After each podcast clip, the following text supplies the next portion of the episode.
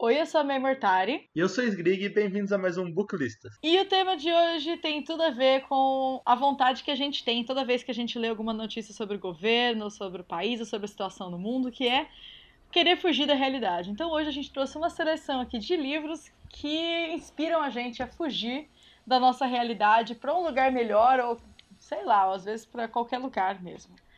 E hoje, como episódio número 10, a gente tem uma surpresa. Como em todo episódio múltiplo de 5, temos um convidado especial. E hoje é a Tartaruga Anônima. que é como a pessoa está aparecendo aqui no Google Drive, que é o AJ Oliveira. Se apresenta pro pessoal, AJ. Eu ia fazer o som de uma tartaruga agora, mas eu não sei qual é o som que uma tartaruga faz. Ó, convidado tem que imitar som. Convidado tem que imitar pássaro. Quando a Gui veio, ela imitou uma cacatua. ah, tá bom. Então, peraí.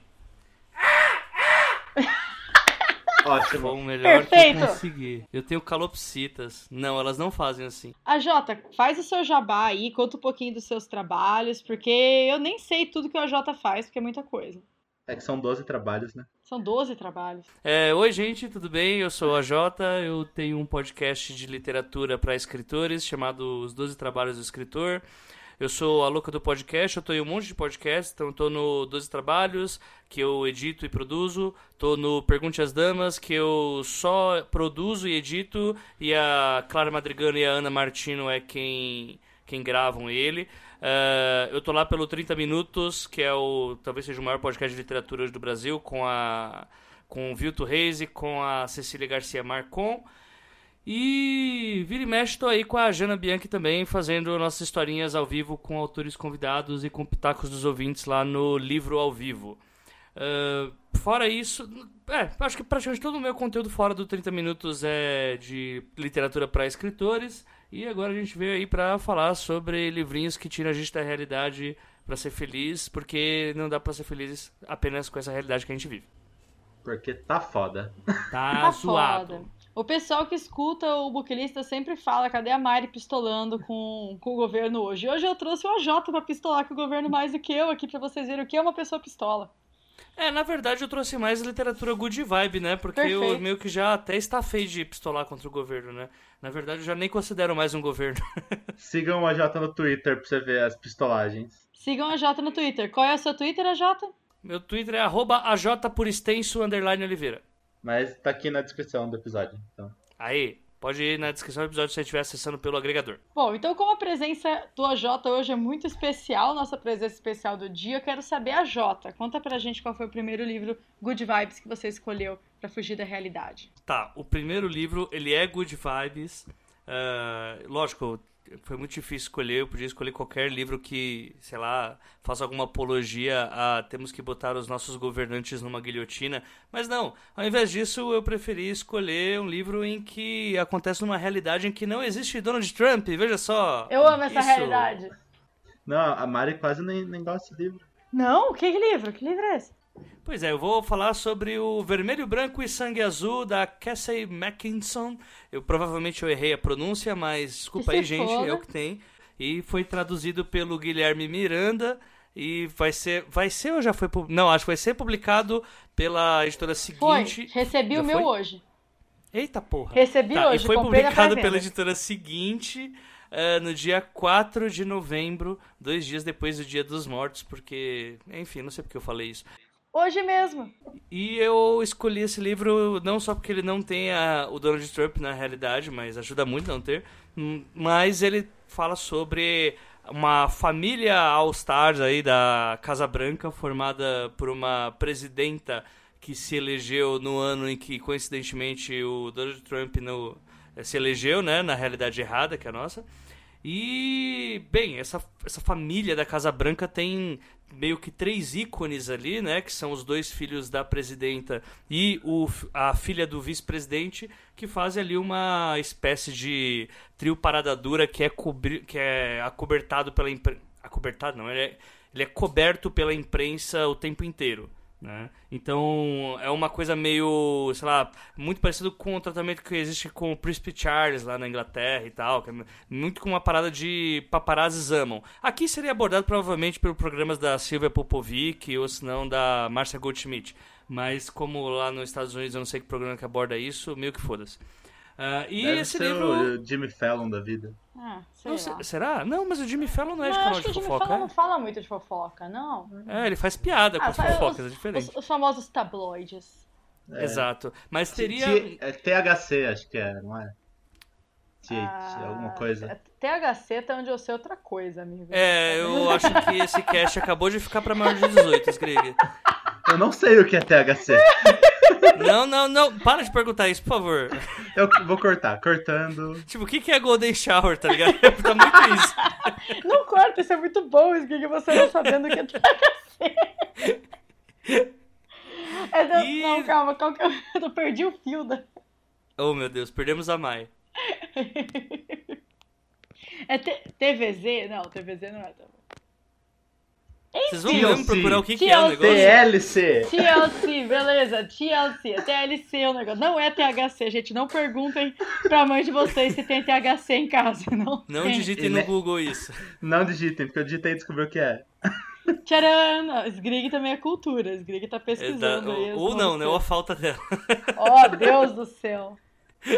Enfim, ah, continuando, eh, depois dessa pausa para fazer propaganda sobre coisas ilícitas, ah, o que importa nessa história, no fim das contas, é que você acha que vai encontrar ali um, um evento muito parecido com a novela Celebridades, no- falando dos filhos da, da presidência americana, mas daqui a pouco há uma grande virada aí que mostra que há um, um affair muito eh, baseado em tensão entre um dos filhos da presidenta e o filho da rainha da Inglaterra, o príncipe, o príncipe da Inglaterra, na verdade, né? Que seria é o segundo sucessor ao trono no caso. É isso mesmo, né, May? Segundo isso, ele é É o depois do segundo irmão sucessor do trono. E essa tensão acontece no casamento de o- do príncipe, que é o primeiro príncipe. É, gente, é, é difícil decorar, mas vocês vocês entendem.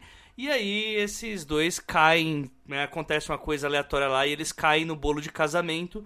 E a partir daí você vai aprender sobre política externa nas regras que o nosso universo real tem, só que para tentar abafar um caso muito louco de treta que pode ah, causar um incidente diplomático e atrapalhar as relações exteriores entre Estados Unidos e Inglaterra, porque dois caras que têm tensão sexual caíram dentro de um bolo. Dentro de um bolo de milhares de, de libras. É, dá pra gente colocar que o bolo também não é barato. E lógico, né, que não tem punição melhor, né, porque é, um, é meio que um roteiro de comédia romântica, né, do que manter os dois grudados e fazer com que pra mídia eles façam parte de um bromance, que pode ser verdade ou não, tem que ler pra saber. E eu sei que é uma leitura muito gostosa e eu esqueci por um momento que eu morava no Brasil quando eu li e fiquei mó feliz. Ah, meu Deus. O que eu mais gosto nesse livro, como o Sgrig sabe que eu adoro falar desse livro, e o meu chegou hoje, que eu comprei na pré-venda, e eu tô muito feliz que ele já chegou e eu já vou poder ler de novo, como se eu estivesse lendo alguma coisa, né? Quem escuta o Booklista sabe que aqui ninguém lê. Gente, ninguém gosta de ler, a gente só finge. A gente só finge que lê, mas no meu caso é real, eu ando lendo bem pouco. Mas o que eu gosto mais desse livro é que ele é tão leve, ele é escrito de uma forma tão. Ele é tão divertido que você nem percebe que você tá lendo. E eu gostava muito, muito. Eu, eu ouvi esse livro em audiobook, em audiolivro há uns meses, quando ele não tinha sido anunciado aqui no Brasil ainda. E foi muito gostosa a experiência de ouvir esse livro, porque ele parece realmente que. Assim, você tá ouvindo sobre uma fofoca, ouvindo sobre uma história que tá se passando em outro lugar. Só que você vê isso tão de perto e os personagens são tão queridinhos. O Alex, que é o filho da, da presidenta dos Estados Unidos, ele é um personagem super legal. No começo do livro eu achava ele um, tanto arrogante, tanto pé no saco, mas é, isso é uma primeira impressão que dura muito pouco, pelo menos pra mim.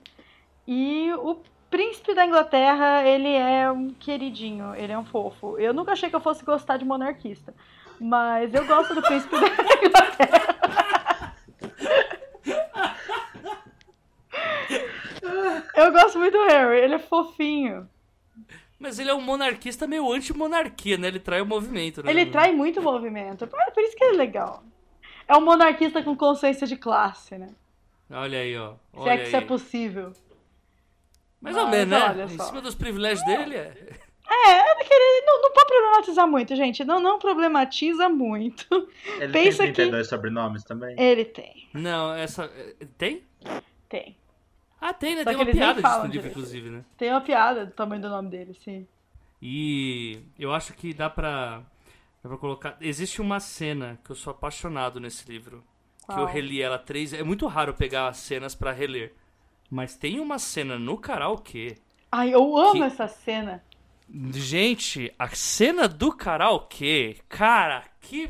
a- é- é muito difícil você ler algo e a, e a música da parada tá na sua orelha. Não, eu não coloquei pra escutar, mas eu lia e a música ia tocando enquanto eu lia, sem precisar eh, de detalhamentos e tal na, na cena. É, é uma cena muito legal. É uma, uma das cenas mais bem construídas, assim, que eu já li. É ótima. com E a Jota, eu preciso contar, precisa, precisa ter essa perspectiva. Eu ouvi essa cena em audiolivro, né? E lógico que eles não colocam o ritmo da música, porque provavelmente teria toda a questão de direitos que não, não tinha como ir atrás. Mas é maravilhoso, porque o narrador nessa hora, ele fala, tipo, ah, Henry continuava cantando Don't stop me, don't stop me, no, no, no. Perfeito! É tudo, tudo. Eu amo essa cena demais. Essa cena é maravilhosa. E esse livro é muito queridinho. Será que o Sgrig já leu a essa altura do campeonato, Sgrig? Só se eu ler de hoje pra amanhã, quando o episódio vai sair. Mas por Você enquanto tá não. errado. Você tá errado de não ter lido esse livro. Tá errado, erradíssimo. foi. Mas eu tava esperando sair em português. Olha Mas aí. No caso, saiu hoje. Saiu hoje, já comprou? Você não Porra, comprou na pré-venda, você não vai ganhar o cartão postal exclusivo. Tem um cartão postal exclusivo. Tem um postal exclusivo da pré-venda. Eu comprei por causa disso. Gente. Gente. E é uma arma branca, né, o livro, né? Que ele é muito grande, tem 400 páginas. E é 400 páginas de muito amor. E ele, cara, é muito. Essa, a, a, a Cassie, ela é muito engraçada, cara. Eu, eu ri muito lendo esse livro. Ah, Esse, ele... esse livro me deu as sensações que eu tinha quando eu lia fanfic adolescente, assim. Eu me Nossa, divertia demais, muito com demais. isso. E eu sou ouvinte do Xadrez Verbal, né? Do, do podcast de política internacional. E, cara, assim, faz muito sentido todas as abordagens. Tipo, eles deixaram um absurdo por ser um tema. Tipo, o motivo ser a queda num bolo. E. Mas assim. Todas as partes que são colocadas ali fazem total sentido com o que realmente é a- o tratamento com a política externa, sabe? Sim. E a- acho que é um background muito bom, assim, você entende um pouquinho sobre o assunto, aí tem, vai perceber que ah, nada, nada que está sendo feito por acaso. Porque eu acho que se a pessoa não tivesse background, assim, igual. Se fosse for o tipo de pessoa que acha que ah, o presidente falar que vai escolher o filho porque ele eh, era chapeiro de hambúrguer, isso não tem nenhuma influência na política externa, você não vai entender e vai achar que o livro é exagerado. Mas quando você entende um pouquinho sobre esse tema, você vai falar: caraca, realmente eles estão indo por funções. por. eh, linhas de pensamento que realmente existem. E dá pra fazer uma comédia romântica com isso. Mas é isso, esse foi Vermelho, Branco, Sangue Azul, a primeira escolha de AJ Oliveira. E desculpa qualquer coisa. Que esse cara, né? Tipo... Oxi. Sgrig, querido Sgrig, Eu. qual foi o seu primeiro livro de hoje? O meu primeiro livro é um, um livro onde os personagens realmente saem da realidade, que é Jogador Número 1 um, do Ernest Klein. Foi traduzido pela Carolina Caires Coelho, é da editora Leia, tem 464 páginas, foi publicado em 2015. Só trolha tá vindo. Só trolhas. 400, 464. É, mas ele é bem. Eu ia falar que a leitura é rápida, mas a Mari vai discordar de mim. Ah, Eita. Sgrig, Sgrig, Sgrig. Polêmica! Toda, toda gravação é isso. Mas enfim, o livro vai falar de uma terra que se passa no ano de 2044 e ela já não é mais a mesma. Fomes, guerra, desemprego e tal, e empurra a sociedade para um estado em que eles vivem mais na realidade virtual do que na própria realidade. E eles passam horas e horas conectados ao Oasis, que é uma utopia virtual global que permite aos usuários serem o que quiserem. Eles podem, tipo, escolher onde morar, é, tipo, se, se ele quiser morar num planeta de faroeste, ele pode. Se ele quiser morar num planeta sci-fi, ficção científica, ele pode. E o criador, James Halliday, ele é bilionário. Em, alguns lugares desse imenso universo, que é o Oasis, ele escondeu uma série de easter eggs que, após sua morte, vai premiar o quem encontrar todos os easter eggs, esses ovos de Páscoa, na tradução livre, vai ganhar sua fortuna. E o livro basicamente começa quando o Wade, que é o protagonista, encontra o pr- primeiro deles depois de tipo, alguns anos que foram liberados esses easter eggs. E aí começa uma corrida pra ver quem vai ser o ganhador de tudo isso. E isso inclui tipo é, corporações que contratam jogadores pra ir atrás desses easter eggs, porque claro que nunca vai ser o pobre sozinho que vai conseguir ah, ficar milionário do nada. E saiu um filme recentemente com a direção do Steven Spielberg, que é uma adaptação horrível, mas é um filme muito legal. Eu vou ter que confessar que esse é mais um dos, dos livros daquela categoria livros que os Grig recomendam e eu não li ainda. Que são quase todos. Todos os livros que os Grig fala nesse podcast. Então, assim, é, eu morro de vontade de ler esse livro. É um livro que muita gente fala sempre pra mim. E eu fico tipo, tá, parece muito legal. Mas eu realmente ainda não li. Eu acho que. Não sei, eu acho que todas as vezes que eu escuto falar desse livro, sabe quando falta aquela fagulha do tipo, ah, agora sim, agora eu quero muito ler. Eu sempre fico, ah, é, vou ver. Quem sabe se ele surgir na minha porta eu leio. Putz, cara, pior que Jogador Número 1 um é um livro que eu já tive aqui na estante. Eu, eu sempre ficava coxambrando. Não, vou ler, vou ler, vou ler. Desde presente o livro, ah, outra hora eu leio. e até hoje não li. E, e esse livro tem uma coisa que eu gosto muito, que são referências. Eu amo referência, principalmente a, a cultura pop e, tipo, e é muita coisa relacionada aos anos 80, então, tipo, coisa que eu não vivi, mas que eu conheço bastante. Tipo, jogo de Atari, filme, série antiga, que com a internet hoje em dia a gente consegue ter acesso a praticamente tudo isso. Esse, esse livro sempre me passou uma vibe meio videogame, assim. Talvez por causa do título. Não é como se o título não estivesse tentando remeter a videogame, não é mesmo? E a- além de todo esse rolê do easter egg, tem a crítica social também, que, tipo, as pessoas, elas trabalham nesse Oasis, elas, tipo, elas, a única coisa que elas fazem fora disso é se alimentar. E dependendo de quanto dinheiro você tiver, você pode contratar alguém pra te alimentar, pra você não precisar sair do rolê. E, tipo, as pessoas pobres, ela- elas têm equipamento pior, e, e elas, tipo, elas moram em, em trailers que são, tipo, é um trailer em cima do outro, como se fosse um- uma favela de trailer. E, tipo, é, é deplorável a situação, e mesmo assim, eles estão tanto cegos pelo jogo, quanto ignorados pelo governo. Então, eles preferem viver no Oasis onde tudo é perfeito. Faz sentido, Falou é. que Eu era acho... pra fugir da realidade, eu tô vendo a mesma realidade. Não, mas é que ali eles também fogem da realidade. A fuga tá dentro Ah, do tá. livro, nesse caso. É o Inception do. Ah, tá, entendi. A sua... Esgrigception novamente nesse, neste podcast.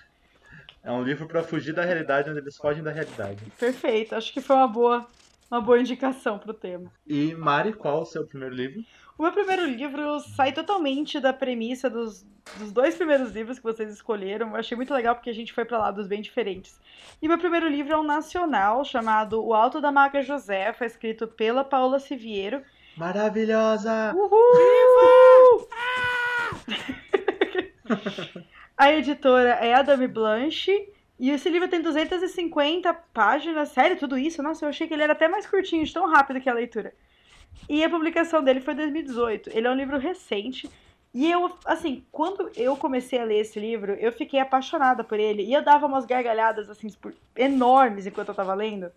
E o tempo todo, a, a Bia, que é minha amiga que mora comigo, ela sempre ficava: O que, que você tá lendo? Por que, que é tão engraçado? E eu ficava lendo trechos pra ela do livro.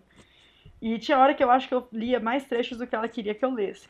Mas era muito, muito divertido. E ele conta a história do Toninho. O Toninho, ele é um caçador de, de monstros, basicamente, caçador de demônios, que mora no Agreste, aqui no, no nosso Nordeste mesmo. E a ambientação desse livro é muito legal. É, eu realmente sentia que eu tava imersa, assim, como se fosse um filme sobre o Nordeste, sabe? Eu achei muito, muito interessante. Eu gostei muito da pesquisa que a Paola fez em cima disso. E, inclusive, quando eu li, eu tinha certeza que a Paola era de lá. E aí, quando ela falou que, tipo, ai, nossa, que bom que a minha ambientação ficou boa, porque eu não sou de lá. E eu fiquei, tipo, o quê? Como assim? Porque a ambientação é muito legal. É, Essa ambientação me lembra muito algumas coisas que eu já li do Lee, inclusive. A ambientação do Nordeste, assim, tipo, com a é, o vocabulário diferente, umas, umas questões bem culturais que até, tipo, eu devo ter deixado passar muita referência cultural por não conhecer, inclusive.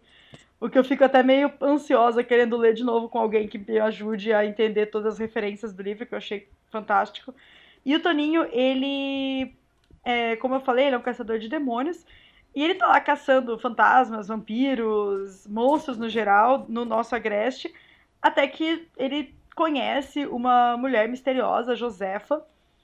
E a Josefa, ela tem um lado mágico nela, ela é uma maga. E ela ajuda o Toninho a caçar o, os demônios. Só que ela tem uma visão muito diferente do que o Toninho tinha. Ela traz uma visão muito mais humanizada do que a dele em relação a, a essas criaturas. E o que a gente tem é basicamente uma caça a monstros, assim, um, um livro jovem de caça a monstros com vários elementos de fantasia que se passa no Brasil, com elementos fantasiosos é, imersos assim no nosso folclore mesmo. Então é muito da hora. Sem contar também com algumas outras participações de elementos folclóricos de outros lugares, como um dragão, por exemplo, que não consta no folclore brasileiro. Exatamente, mas ele traz uma visão muito diferente do dragão. Dragão não, calango que avua. Calango que. Isso! Perfeito! Exatamente, essa sensação que eu tinha em relação a esse livro todo. Respeitem o calango que avua. O calango que avua. Você leu esse livro, Jota? Eu li em uma sentada só, não no. não funkeiralisticamente falando, né? Não, é, não estou falando funkeiristicamente falando, foi uma sentada e li. E tem uma cena que o Golem dança forró. Eu só preciso falar isso. Não, mas acho que a minha cena favorita, não dando muito spoiler, é um, uma batalha de. Como que é? De repente. Meu Deus. Entre Deus e o demônio. Eu amo essa cena. É maravilhosa. Essa cena é tudo. Leiam o Alto da Maga Josefa. Eu Leiam, gosto do, gente, eu é gosto do maravilhoso. É uma confronto com o leitura vampiro. rápida. É o tipo de livro que você não percebe que tem mais de 200 páginas, porque você vai sentar e vai ler tudo de uma vez, ou então, tipo, em dois dias, no máximo, três dias, você termina ele- essa leitura. Ele tá só disponível em e-book e custa 8 reais. Oito reais para uma leitura de qualidade que está aprovada por três em três pessoas aqui nesse Booklistas de hoje. Está entre as minhas melhores leituras de 2018. Então vale fácil, muito a fácil, pena fácil, mesmo. fácil. Eu até já cansei de falar desse, de- dessa história, por isso que eu falei pouquinho. Demos a primeira volta do nosso episódio especialíssimo número 10 do Booklistas com o tema Fuga da Realidade. E agora eu queria saber, a Jota, qual foi a sua segunda escolha de livro? Tá, a segunda escolha de livro que eu fiz foi realmente para fugir da, da nossa realidade. É, mais ou menos, né? É um, o China Miev é um escritor de New Weird, né? E quando a gente fala weird, é, é, é o weirdão da massa mesmo, porque puta É. merda. É Então, o assim. estranho do bizarro. Não, é, é totalmente a Lucy Crazy, né? Acho que dá pra colocar assim. E quem é ouvinte com mais de 40 anos, obrigado você entender essa referência. Ahn, o A Cidade e a Cidade é um livro do China Mieville, ele tá, tem a tradução do Fábio Fernandes e ele foi publicado pela Boitempo em 2014. Ele tem 292 páginas e ele traz aí uma cidade muito louca aí, que, como diz o título, é a cidade e a cidade, porque há duas cidades que estão no mesmo espaço. Então aquela parada de dois corpos não podem ocupar o mesmo local não existe ali. Porque não, não é desse jeito que vocês estão pensando, não é tipo um. Quando tinham me dado o plot dessa, desse livro, eu pensei que era tipo um, um upside down, sabe? Do, do Stranger Things, ou sei lá, ah, o limbo de algumas outras histórias, né? Que é tipo um outro lado do espelho e é a mesma cidade. Não. No A Cidade é a Cidade, você vira uma rua e você tá na, na outra cidade já. Só que, tipo, um lado da calçada é uma, é uma cidade, no outro é outra, calça, outra cidade. Tem inclusive uma cena bem no começo do livro que acontece numa cafeteria, que metade da cafeteria pertence a uma cidade e metade a outra. Mas não é fronteiriço isso, sabe? É uma coisa bem confusa mesmo. Os cidadãos daquela cidade, eles sabem qual é qual cidade e cada um tem seu próprio sotaque e, um, e uma vestimenta diferente. Suas culturas são completamente diferentes, né? Então, ah, além de você ter essa, esse conflito estranho, o que deixa mais complicado de você é, entender, pô, beleza, por que, que ele está fazendo isso? Porque ele inventa o conceito de desver nesse livro, que é o quê? É uma coisa meio totalitária, mas as pessoas de uma cidade, elas têm que fingir que a outra cidade não existe. Porque senão as duas cidades não rodam. Então, é, se eu vejo algo que não é da minha cidade, eu tenho que desver. Eu automaticamente eu viro o rosto e é o mesmo efeito, mais ou menos, de. E agora vai ser um papo bad vibe, de quando você está acostumado a ver moradores de rua e você não para pra pensar no quão aquela situação é degradante porque você simplesmente vira a cara e continua passando. Então é exatamente esse o conceito de desver. Você tá, você é, é, de, você desvia o olhar e esquece que você viu aquilo. É exatamente isso que acontece no A Cidade é a Cidade. Uh, e aí, a partir daí, você tendo esse mundo consolidado, acontece um assassinato de uma pessoa que está em outro, numa cidade errada e não se sabe ao certo qual foi o, o, o porquê que essa pessoa morreu, mas se sabe que pode ter havido um rompimento de fronteira, que nesse livro é dito como brecha. Tudo aquilo que. É, quando uma pessoa se intromete na outra cidade, seja olhando, né? Se você for pego olhando para alguém de outra cidade e, e, não fingindo que aquela cidade existe, você cometeu brecha e quando você comete brecha, você some. Somem com você né? Tal como períodos ditatoriais. E aí é um caso de brecha, mas que ninguém sabe quem foi que, que matou aquela pessoa naquele local. Então é dada uma autorização para um detetive de uma das cidades para que ele possa ter uma. Ele vai ter uma carta branca por um determinado tempo para poder ro rodar pelas duas cidades e tentar descobrir quem que é o assassino. E aí talvez eu possa avançar um pouquinho. No meio dessa investigação, há uma teoria da conspiração de que pode existir uma terceira cidade no meio dessas duas também. Eita caralho. E aí que a coisa fica louca. Enfim. A cidade, a cidade, a cidade. Talvez. Meu Deus, até onde vamos com isso? É a cidade, a cidade, a cidade, a cidade. Exatamente. A cidade. E assim, o, o Chernobyl Evil, ele é, além dele ser comunista, porque sim, esses assuntos não seriam abordados por qualquer pessoa. E super né? hidratado. Com certeza, mega hidratado. É, tome água. água, vocês verem a foto do Jeremy Evil rodando. Uh, ele, tem o, como, ele tem como objetivo escrever um livro em cada gênero literário.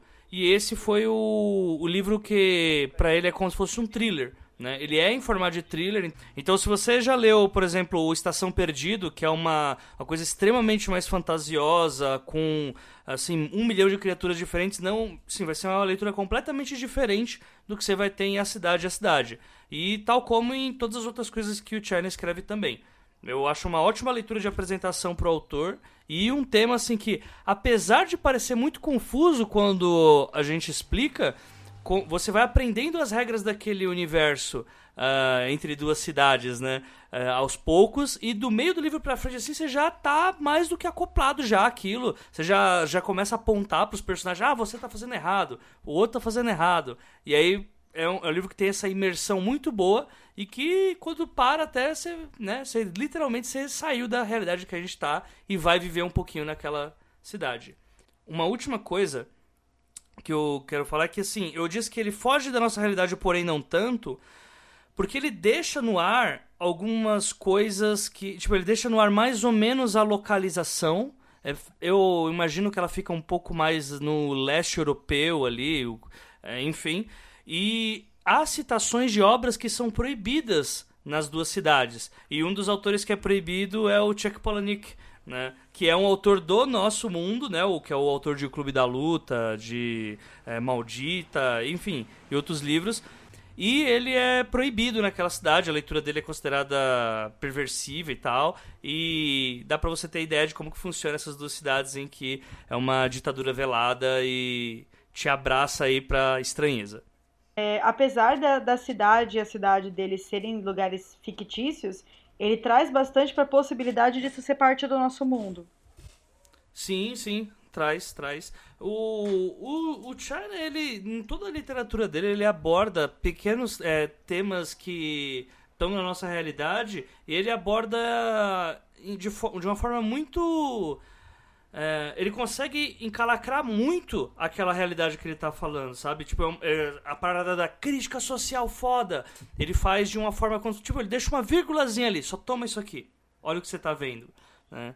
E aí nesse livro ele fala muito, tipo, dá para falar muito sobre uh, preconceito, dá para você fazer paralelos entre as lutas entre os povos do Oriente Médio, dá para falar sobre pauta de classe também, dá para você fazer várias alegorias, só que não há exatamente algo exato, afinal é o New Weird, né? Então é, ele dá muito, ele abre bastante espaço para várias interpretações que você possa ter.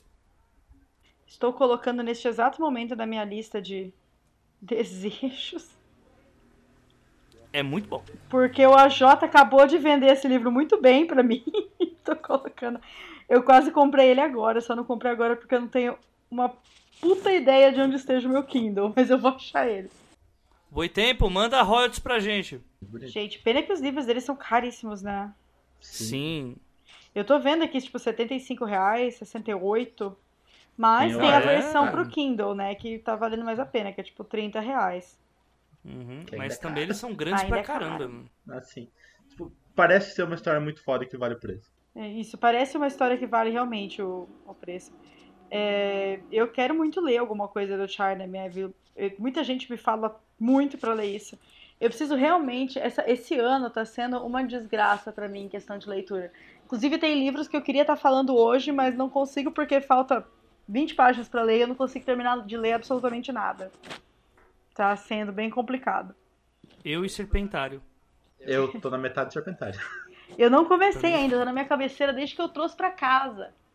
Tá Olha, aqui mas, observando ó, minha vida. Denúncia. Mas agora eu vou fazer, agora eu vou fazer um jabazinho que uma coisa que está me ajudando a, a voltar a ler, além de ser um projeto muito importante, é o Bingo Lit Negra.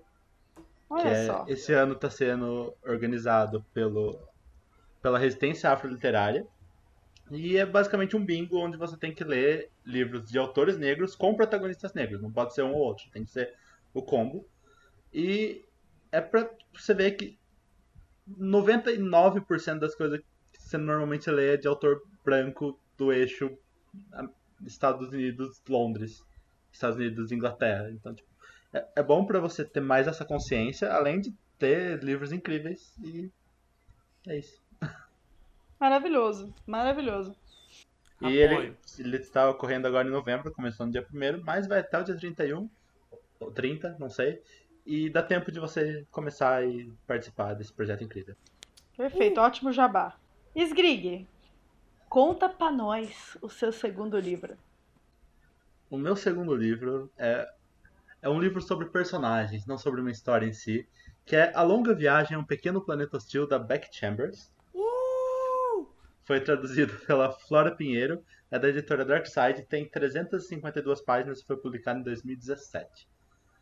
É, a Longa Viagem vai contar sobre uma tripulação numa nave, que é uma tripulação bem heterogênea, vamos dizer assim. Tem. Não heterossexual, é heterogênea. É, não é heteroburra. Não é gênia. Vamos com essa.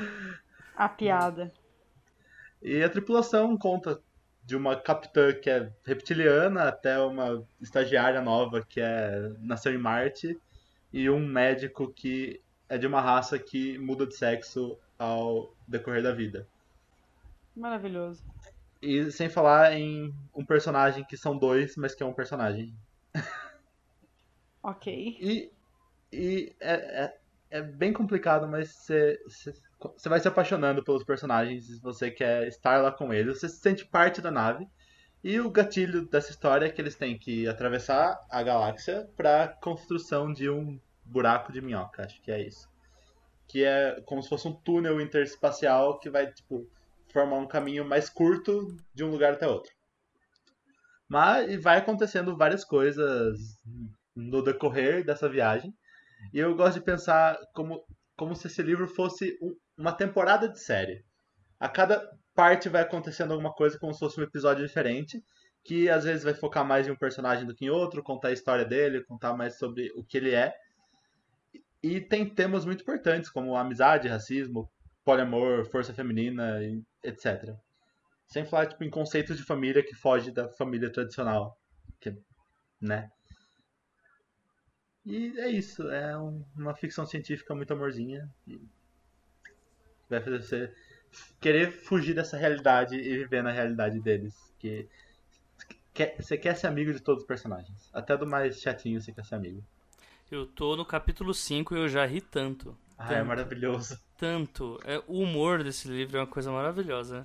E o personagem mais chatinho é o que mais me faz rir. É o cientista. Faz tempo que eu li. É o cientista, Sim, né? ele é maravilhoso. Eu, eu adoro o mau humor dele.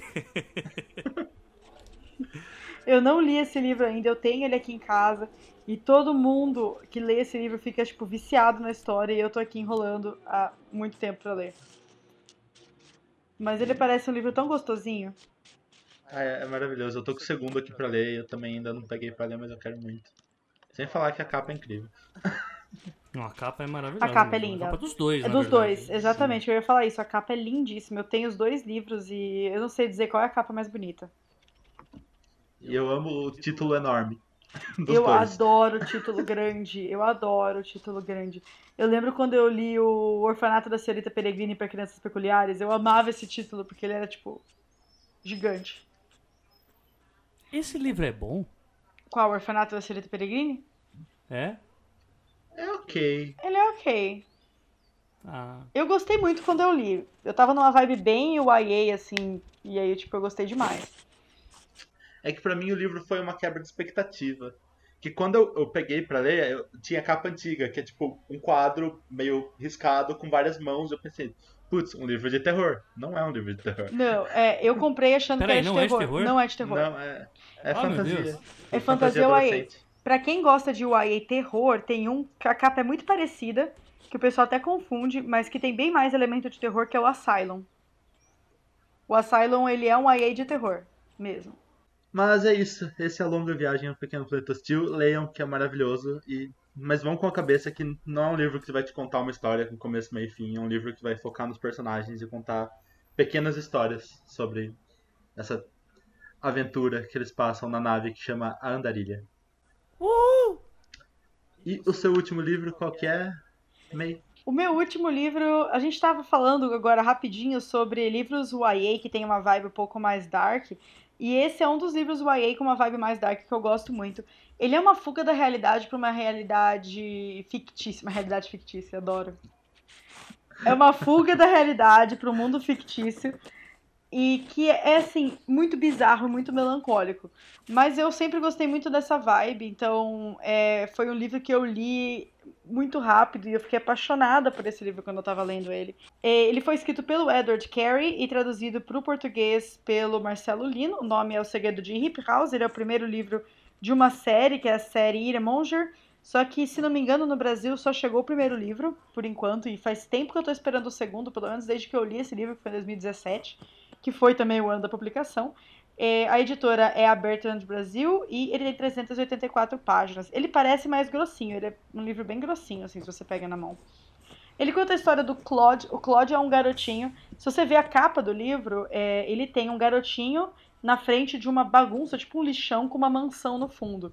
E esse garoto ele tem uma cara assim, uma expressão muito triste, muito melancólica. E esse é o Claude. O Claude, ele é um garoto dessa família, família Iramonger, que é uma família gigante, e eles moram em uma mansão, que é a Hip House, que fica no meio do lixão, é, perto de Londres. Eles basicamente construíram a, a fortuna deles, o império deles, com lixo ou coisas descartadas coletadas em Londres. E eles são uma família tida assim como super peculiar nas redondezas. É, tá acontecendo alguma coisa muito bizarra na Hip House. Os cômodos, as, é, as coisas se transformam nessa casa. É, tem uma questão muito importante em relação à, à família e aos objetos da casa, que eu não vou falar porque seria um puto spoiler da história, mas eles têm uma relação muito forte. A casa é basicamente um personagem central na história. E eu acho maravilhoso, assim, tipo, você pensar em uma mansão dessa dentro do lixão, porque você acaba. Quando você começa a pensar em mansão, a, a coisa que mais poderia contrastar com uma mansão é um lixão. E aí você tenta imaginar uma mansão feita no meio de um lixão com objetos descartados. E Essa a, rainha da sucata. isso, é a Rainha da Sucata, a versão gringa.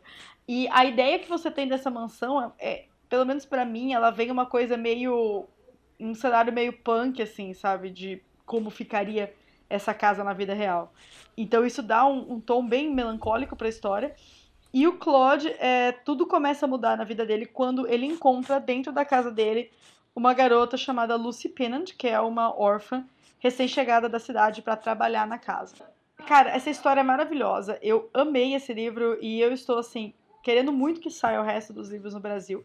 Eu vou até consultar para ver se não saiu, porque da última vez que eu chequei, que já faz um tempo, ainda não tinha nada. E eu não vi absolutamente nada sobre isso na internet.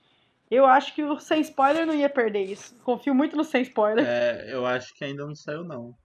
Pelo menos aqui na Amazon não tem. Tipo, Não tem, né? Eu não sei nem se vai sair, talvez. Não sei. Eu acho que eles estão enrolando porque já tinha o, O Sem o Spoiler já livro. começou a campanha? Oi? O Sem Spoiler já começou a campanha? Não. Não que eu Então, saiba. você já sabe qual que é o caminho.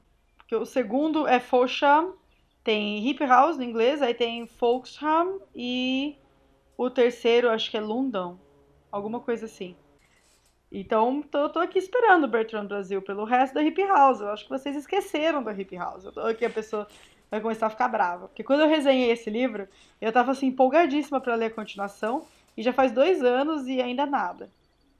Fica aqui o protesto. Protesto. É isso. absurdo. Absurdo. Não sei se vocês já leram. Ele é um livro que eu acho que não, não ficou muito hit, assim. Eu não vi muita gente É. falando dele. Eu não tinha ouvido falar do livro até tipo, hoje. Mas ele é maravilhoso e eu super recomendaria ele para adolescentes. O Claude ele tem umas questões de aceitação que ele trabalha durante o, o livro de uma forma bem sutil. Ele não é um livro, tipo, ele não é aquele livro tipo, ah, vou ter uma moral super bonita. Mas ele acaba ajudando. E foi um livro que me deixou muito confortável. Eu gostei bastante da leitura. Então eu sempre recomendo. E fazia tempo que eu tava querendo encaixar ele em algum tema aqui do Booklistas e finalmente consegui um tema para encaixar algum livro que não seja vermelho, branco e sangue azul, porque aí o OJ já encaixou para mim. De nada. Você vê, o OJ tá sendo pago para falar de vermelho, branco e sangue azul aqui, porque eu queria que alguém falasse sem os gringos saber que era eu. Inclusive, Exatamente. ela me encaminhou uma mensagem no Telegram falando os livros que você ia ler. Você ia falar. E veio a notificação. Ah, vermelho e branco. Deu. Ai meu Deus, ela vai falar de vermelho, branco e sangue azul de novo. Podia ser eu. Eu não li Podia. esse livro. É, eu tô no mesmo time que o Sgrig, de eu fiquei sabendo da existência dele hoje, porque eu sou o tipo de pessoa que quando fala, ah, você assistiu o último filme de terror aí do momento? Insira aqui o filme de terror do momento, seja lá em que época você tá escutando esse podcast. E a minha resposta sempre é, mas é óbvio que não, eu não vou assistir isso. É, a ponto que eu sou o cara que pagam pra eu ir assistir os filmes de terror pra verem minhas reações. E, então, assim, não é um gênero que me apetece é, e que me faz. é, na verdade, isso me faz dormir de luz acesa e eu não gosto, então. A Jota, pode vir dormir aqui em casa se você ficar com medo. E é assim que a gente começa o flerte aqui no podcast, tá? Já diria aquele poeta, o Mr. Catra, vai começar a putaria. Eu começo assim, é bem sutil. Tá bom. O Felipe vai tá? Olha, Provavelmente. ó, denúncia, Então denúncia. vamos. Porque antigamente meus amigos me amavam. Agora tudo é que só querem saber do meu namorado. É uma palhaçada esse grupo de amigos que eu tô. Ninguém Olha, liga pra desculpa, mim mas é- mais. Não, não é por nada, mas, mas a, a minha desculpa ela é biológica, então. É, Desculpa, é um conflito de interesses, mas a biologia explica. Você está desculpado, amigo. De nada. Porque, cara, Que- É, Bom, gente, então esse foi o nosso episódio. É, Eu até perdi ó, o fio. o fio. Eu Eu queria que saber. eu vou ficar com a imagem de AJ promíscuo A agora. Jota não é promíscuo, talvez, quem sabe, não vai ser aqui que vocês vão descobrir. Tem que ser lá no inbox dele. Opa! Eita! Eita! É igual- fazer igual a Gui fez lá no podcast lá. Para dates, mandem mensagens. Para livros, não. É isso, gente. Para dates. Mas, calma, deixa eu falar que eu vi um tweet da, da Tassi esses dias que ela foi beitada por uma. que ela só queria dar uns beijos e a pessoa mandou um, um original. Mano. puta, gente, me reconheceram no Grindr, vocês acreditam? Ah, não! Puta, mano. Não, ei, vem cá. Eu- tô lá, eu, né? Todo pimposo. Oi, tudo bem, gatinho? Tudo bem? Ah, oi. Me- eu posso te fazer uma pergunta? O que já é uma pergunta meio estranha, né? Porque, tipo, já fez. Aí eu falei, pode. Você trabalha com podcast? Eu. Ai, meu Deus! Não é possível. Block. Falou que além de me escutar, sempre me vê nos stories de outros podcasts. É isso. Acabou a privacidade. A internet destruiu a privacidade. Acabou. O PT destruiu minha vida. Quem precisa de privacidade? O PT destruiu minha vida total. Mas eu já fui reconhecida uma vez também, foi bem bizarro, quando eu tava postando bastante vídeo no canal, né? Eu tava lá bem de boa no Tinder, conversando com uma guria. E daí eu falei, ainda não, porque eu tenho três gatos, né? Eu tenho um gato preto. Aí ela é o Lúcifer, e eu tipo, cacete. Mano! Enfim, gente, obrigada aí por terem assistido, assistido, Ouvido. ouvido mais um episódio do Booklistas com o nosso ilustríssimo AJ Oliveira. Não, não era pra fazer isso não, né?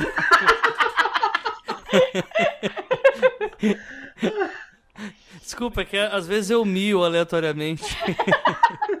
Ah, mas é um gatinho mesmo. É isso que os gatos fazem. olha aí, ó, olha aí. Ai, eu adorei. Mas é isso, gente. Conta lá no Twitter pra gente que livro você lê quando você quer fugir da realidade. Eu continue Exatamente. acompanhando a gente nas redes sociais. O meu Twitter é arroba Meimortari. O meu é Esgrigneiro, o nosso é Booklistas e os do AJ são. A J por extenso, underline Oliveira. E também você encontra ele no arroba os 12 trabalhos e nos arroba 30 minutos e nos arroba um Em monte de... todos aí nas os arrobas loucuras de de projetinho. Vai nesse perfil primeiro aí que eu falei, que lá eu posto tudo. Aí você acompanha os outros lá. Isso aí. E também vê as pistolices. É, De vez em quando. Quando? Tá bom, sempre. Sempre. Muito obrigado, Jota, pela sua participação. Espero que tenha gostado.